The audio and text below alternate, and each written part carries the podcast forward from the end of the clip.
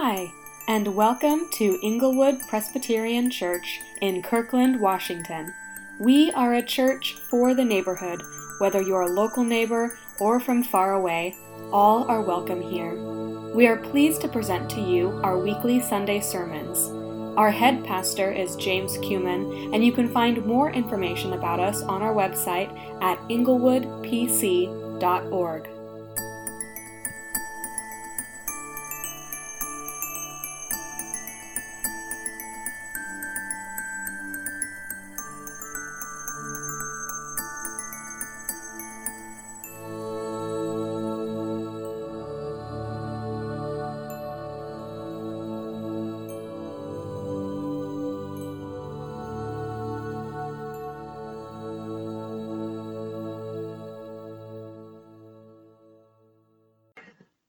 Well, uh, good to be with you this morning. As Craig mentioned, I did as your interim pastor. I guess it's been about eight years ago now, uh, right before James came. So I feel kind of connection with you all from that, and uh, and then James has been nice enough to ask me to preach two, three times over the years. So uh, I've kind of maintained that connection. And then I, I feel an additional connection. It's a newer one uh, uh, for you all, in that my wife is the executive pastor down at uh, the Bethany Community Church at uh, you know headquarters down at down at Green Lake, and we live down at Green Lake now. And uh, I'm very involved in that church. And it's what been a month or two now that you have one of the Bethany campuses meeting here. I saw Travis and the, the gang earlier. Uh, so that's just an additional kind of fun connection for me to be in this uh, place, in this space with you today. And I actually commend both churches, you and Bethany Eastside, for, for kind of creating that partnership. I think it's great stewardship of God's space and uh, only enhances really the ministry of Christ in this place. So God bless you, and I pray God's blessing on on that partnership. Probably a few wrinkles, you know, to still be worked out would be my guess, just logistical type stuff. But uh, good job on that. Uh, what I uh, want to do today in my message is actually focus on communion, focus on the Lord's Supper, and uh, I knew it would be a communion Sunday, and I thought this would just be uh, sort of hopefully edifying and encouraging for us to do as we prepare to receive communion. It's interesting to me, and I'll be reading from 1 Corinthians 11 in just a moment, but in that, that portion of scripture, Paul actually warned the Corinthian Christians to not receive the sacrament in an unworthy manner kind of a little red flag, you know, popping up. Like when you come to the table, do not do it in an unworthy manner. Now, uh, what strikes me as at least mildly funny is that in the original setting, in the Corinthian setting, what was happening was the church was gathering and it was more of a, a meal they would share, not just uh, the symbolic bread and cup, but it was as if they were sharing a meal. And those who had the resources were overeating and over drinking, even to the point of drunkenness.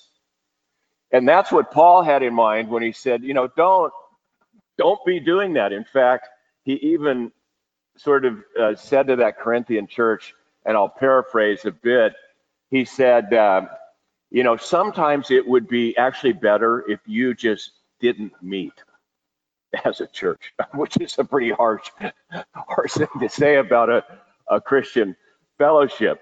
Um, but for me, as I was thinking about communion, um, it's probably not the you know sort of riotous partying and debauchery that's that's our problem today. Um, it's probably the other end of the spectrum. If you're tracking with me, it's probably some sense, some way, shape, or form that we're receiving the sacrament, but we're we're just kind of going through the motions.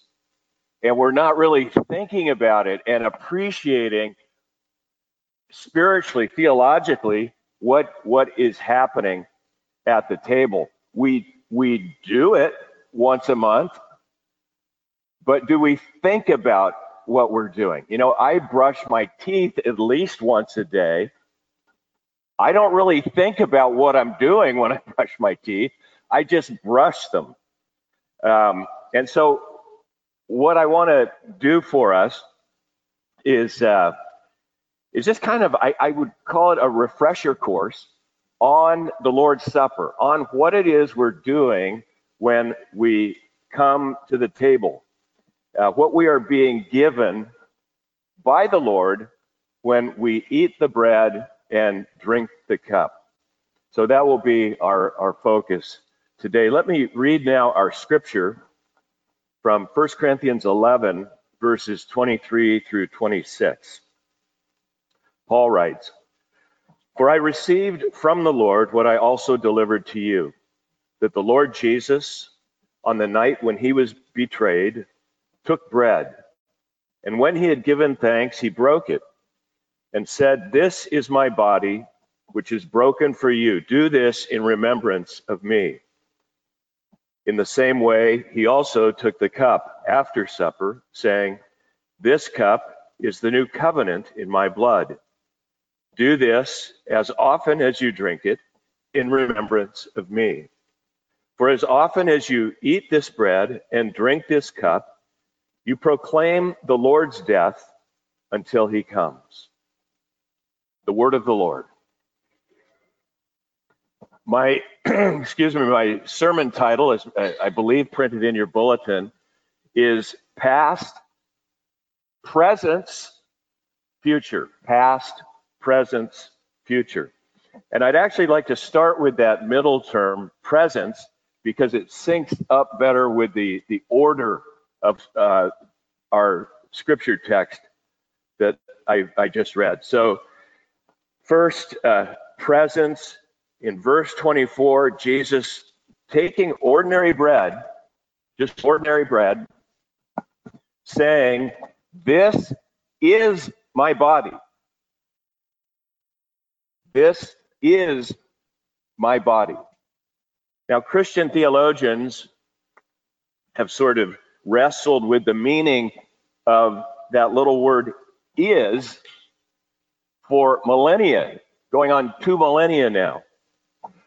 And the spectrum is kind of the, the Roman Catholic understanding of is, namely that in the Eucharist, that bread actually becomes the body of Christ in some mystical way. It is Christ's body. The other end of the spectrum would be, well, it reminds us. It's a, it's a, it's a commemorating of the body of Christ. But all would agree all Christians at all times throughout the ages would agree that however mysterious and profound, when we receive the sacrament, we are receiving Christ. When in the presence of the bread and the cup, with a posture of faith and prayer in our hearts, when in the presence of the sacrament, we are in the presence of Christ, Christ Himself. And for Paul, this was so key, and this is why he was concerned about uh, this raucous behavior in the Corinthian church. They were, as I mentioned, they were coming together for the Lord's Supper, coming together to be in the presence of Christ, and we're winding up overeating and over drinking. In fact, another kind of funny line in the text is Paul writes, Don't you have homes that you can do that in? He doesn't so much critique the overeating and over drinking, but it's like, please do that at home, not when you come together as a church, as a church family. Point being, don't receive the, the sacrament in a manner that's unworthy of the Lord. It's it's more it's more important and serious and even somber uh, of an occasion for that.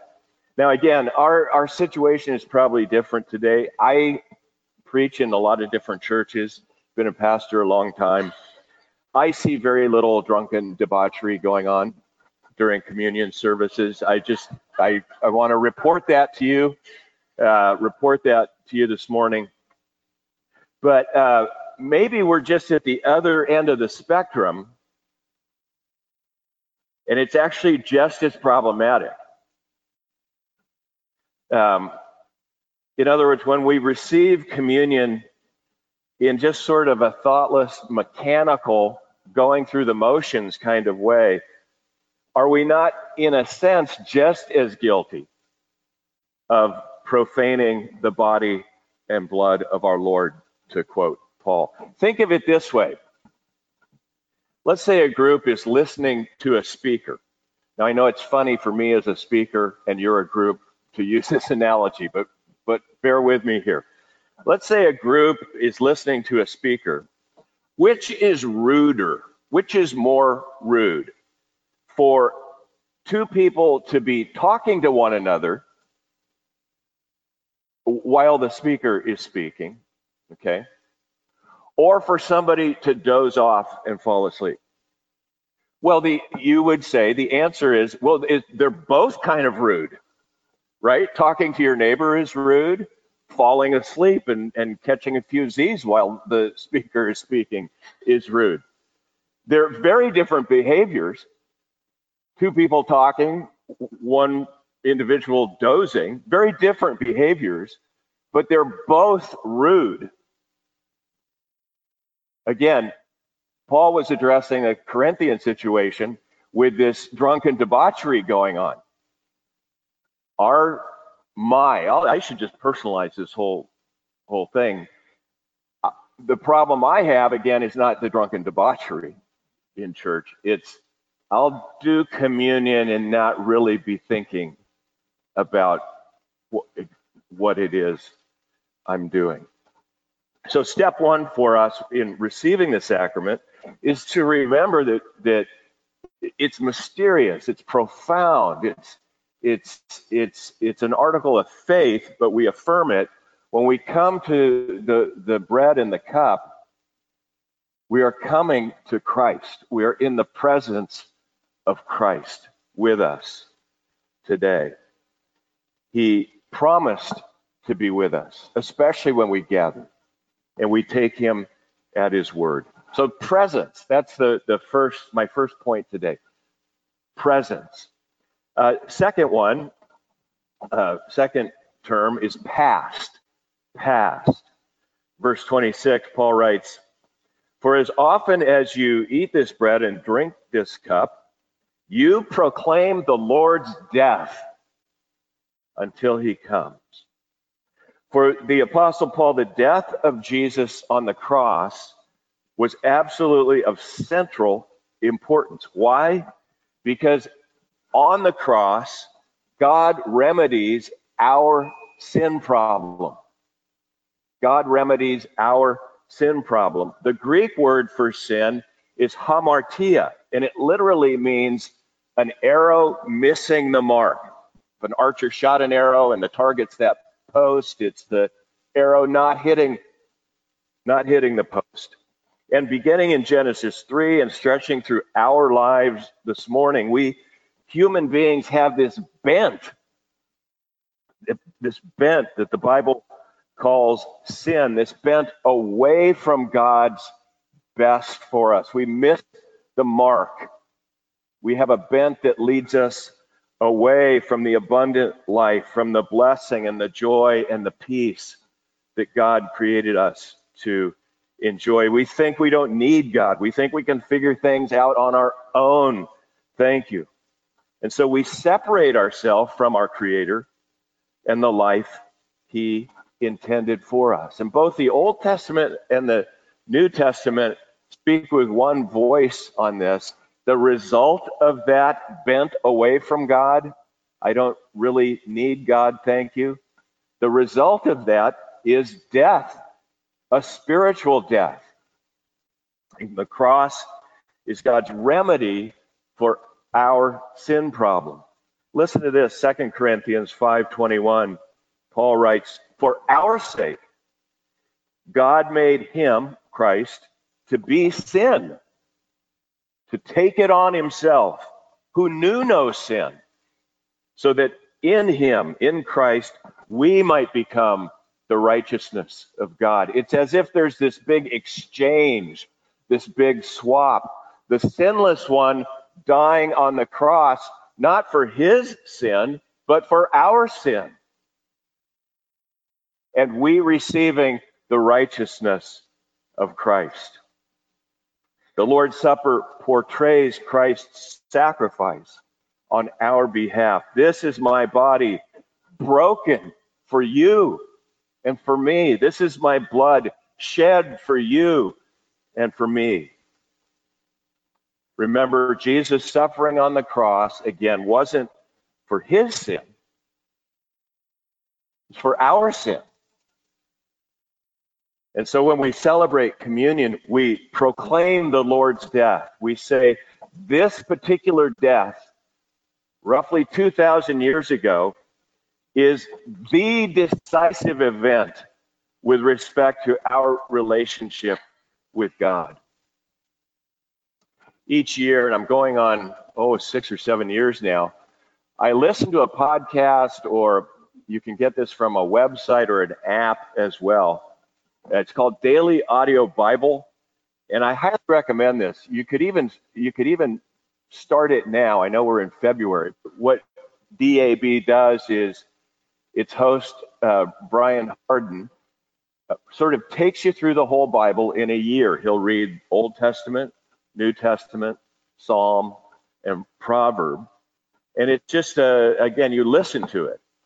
And uh, it's fabulous. You feel so proud of yourself at the end of the year to have heard the whole Bible because many folks, many folks think, you know, I should read through the Bible and you get to somewhere in Leviticus and you just bog down and you quit. That's very common. People set out to read the Bible and wind up feeling uh, like a failure because they don't make, most people don't make it all the way through. Daily Audio Bible, great tool. You just press play and listen, either an app or a podcast or a, we have a website. But I mention this because in the Old Testament reading, like as of right now today, uh, we are in Exodus. And we've just gone through, you know, the 10 plagues and Moses to Pharaoh, let my people go. And finally, Pharaoh relents. And the Lord says to Moses, okay, you, you mark this day. You, you mark this day. Because on this day, the Lord passed over all the Israelites and set you free and led you, started your journey to the promised land. And Jews to this day celebrate Passover. Jews to this day will say, that event is key for us. In and through that event, the Lord set us free. The cross is the world's Exodus Passover event. In the cross, potentially, by faith, God sets us free. And so in the sacrament, we proclaim that great reality that our sin problem is addressed by God Himself through His Son and His death on the cross that our sin problem is not overcome by us working a little harder at it or resolving last this past January 1st to be a better person. Our sin problem is resolved decisively through the blood of Jesus, through his broken body. And so in the sacrament, we proclaim his death. We say that death is decisive and we will remember that death. I was so glad. I don't know who picked the hymns for this morning. Was that you? James. Well, kudos to James. I had printed in my notes here the words to When I Survey the Wondrous Cross. And then we, we sang it, so I don't have to go through it with you again. but there, there it is. Yeah, when when I survey the wondrous cross on which the Prince of Glory died. Who did he die for? Not himself or for God. He died for us. And that's why that hymn is is so powerful. So in communion, we remember, we look back and we proclaim God's saving act in Jesus Christ, the cross. That's past. So presence, God's presence with us, Christ's presence with us in the sacrament. The past element, looking back, and then the future component. And I reread verse 26 uh, with a little different emphasis. For as often as you eat this bread and drink this cup, you proclaim the Lord's death. We just talked about that. Until he comes. And that's a future orientation, this future event. The cross is in the past. The return of Christ is in our future. And in my opinion, and again, with some of this, maybe I just need to say, you know, maybe it's just me, but in, in my opinion, future piece of the timeline, not only with respect to communion, but just our general Christian outlook, viewpoint, preaching, teaching. Um, this future piece of the timeline is one of the least talked about things in the church. And, and there are a number of reasons for this, and I'll get to those in, in a minute here. Um, but we're, we're comfortable talking about uh, Jesus back then. We're good with that. Read the Gospels. We'll talk about Jesus back then. We're comfortable uh, uh, talking about who Jesus wants us to be in the here and now, wants us to make a difference and do ministry in the here, here and now. But it feels to me that when we hear very little about history's endpoint, the return of Christ, the ushering in of the new heaven and the new earth. It's interesting, though, when you read the New Testament, you find that future orientation everywhere. It's not just uh, here and there. You read through the Gospels and Acts and the letters, it's everywhere. Philippians 3:20. But our citizen, citizenship is in heaven, and from it we await a Savior, the Lord Jesus Christ. John 14:3 Jesus said, And if I go to prepare a place for you, I will come again and will take you to myself, that where I am, you may be also. Colossians 3, 4, when Christ, who is your life, appears, future, then you also will appear with him in glory.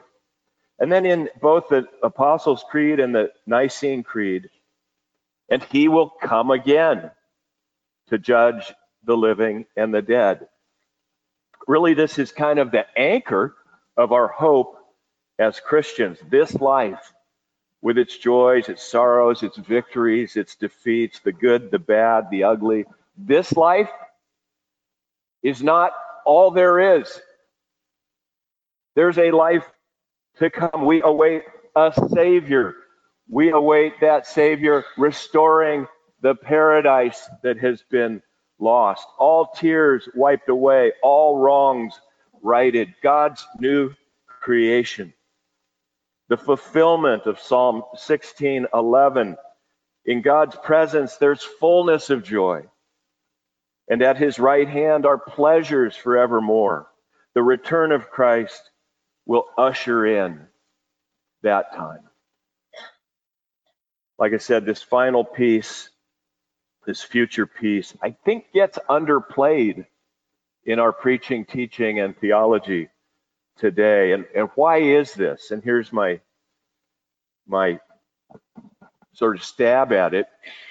Uh, one reason would be I think some churches, and this is less common today, but in some churches, the foretelling of events has kind of been taken overboard.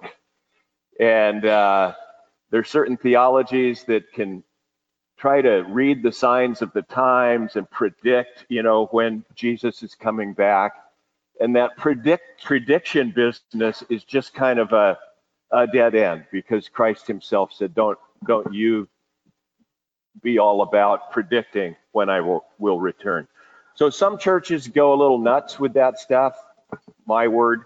Um, and therefore many kind of shy away from it. Uh, another, I think another reason, uh, it's just the case, as the Apostle Paul put it, we, we see through a glass dimly. We don't know, as I just alluded to, we don't know the timetable. We don't know the details. Uh, even though this endpoint, the return of Christ, is talked about everywhere in the New, New Testament, it's often framed with poetical uh, or imaginative language. It's not literal. It's not literal. Like when Jesus said, In my Father's house are many rooms, and I, I have a place, I have prepared a place for you. Well, is there a house? Some, you know, we say, no, it's not like a literal house. It's metaphor, it's symbol. It, it's not, it's non, non-literal. Um, and so, this by necessity is the type of language that Scripture uses to talk about this future event. They'll take, Scripture will take the language of this world, and it's kind of like the Scripture says, and the future will be kind of like this. Like Jesus has a house and he's prepared a room for me. I like that. But it's not lit, literally a house, it's figurative language. And I think sometimes when language gets symbolic and imaginative and figurative, well, we sort of shy away from it. You know, it's open to too much interpretation, and it's, you know, a lot of people say, I don't, well, I don't even read that book of Revelation. It's so crazy. And it is crazy language. It is, but it's the language that the writer uses to try to get at what's coming. It's non non literal. And then finally, I think we shy away from this future work of God because it can sound escapist. Can sound escapist. I don't know if anybody actually says this anymore, but there's an old saying that so and so is so heavenly minded, they're no earthly good. Have you ever ever heard that? So heavenly minded, they're no earthly good. And none of us want to be no earthly good, right? We want to contribute and make a difference. Um, you know, aren't there enough problems to be solved, good works to do that will take plenty of our time? Why sit around thinking about heaven or the return of Christ? Well, I think it's that vision of a future of our Lord returning to us that can empower our life in the here and now as we meditate on that day that is coming. It can bolster our faith. It can it can steel us in our resolve to make a difference in this world, even with the challenges that life presents us. The Apostle Paul in 1 Corinthians 4 uh, verses 16 through 18, writes this uh, So we do not lose heart, though our outer self is wasting away. By outer self, he means kind of life in the here and now. Our inner self is being renewed day by day. For this light momentary affliction, again, the challenges that he's facing in the here and now, is preparing us for an eternal weight of glory beyond all comparison. As we look to the things that are, as we look not to the things that are seen, but to the things that are unseen. For the things that are seen, space, time, reality, right in the here and now, the things that are seen are transient. But the things that are unseen are eternal. C.S. Lewis liked to say that, you know, it's now that we're living in the shadowlands. The full reality, life in its fullness, is what will come when our Lord returns. So, again, presence, the risen Christ meets us, is here with us in the bread and the cup. Past, we proclaim, uh, we remember and proclaim his atoning sacrifice, his remedy for our sin problem. And then future, we live this life mindful of our Savior's promised return and encouraged by a vision of life to come. Let's join our hearts in prayer. So, Lord, uh, we pray your blessing on us on us this morning as we come to your table. Uh, may the words of the Scripture stir our hearts, uh, stir our faith. May we uh, meet you in this sacrament today and receive from you all that you desire to give us. In Jesus' name we pray. Amen.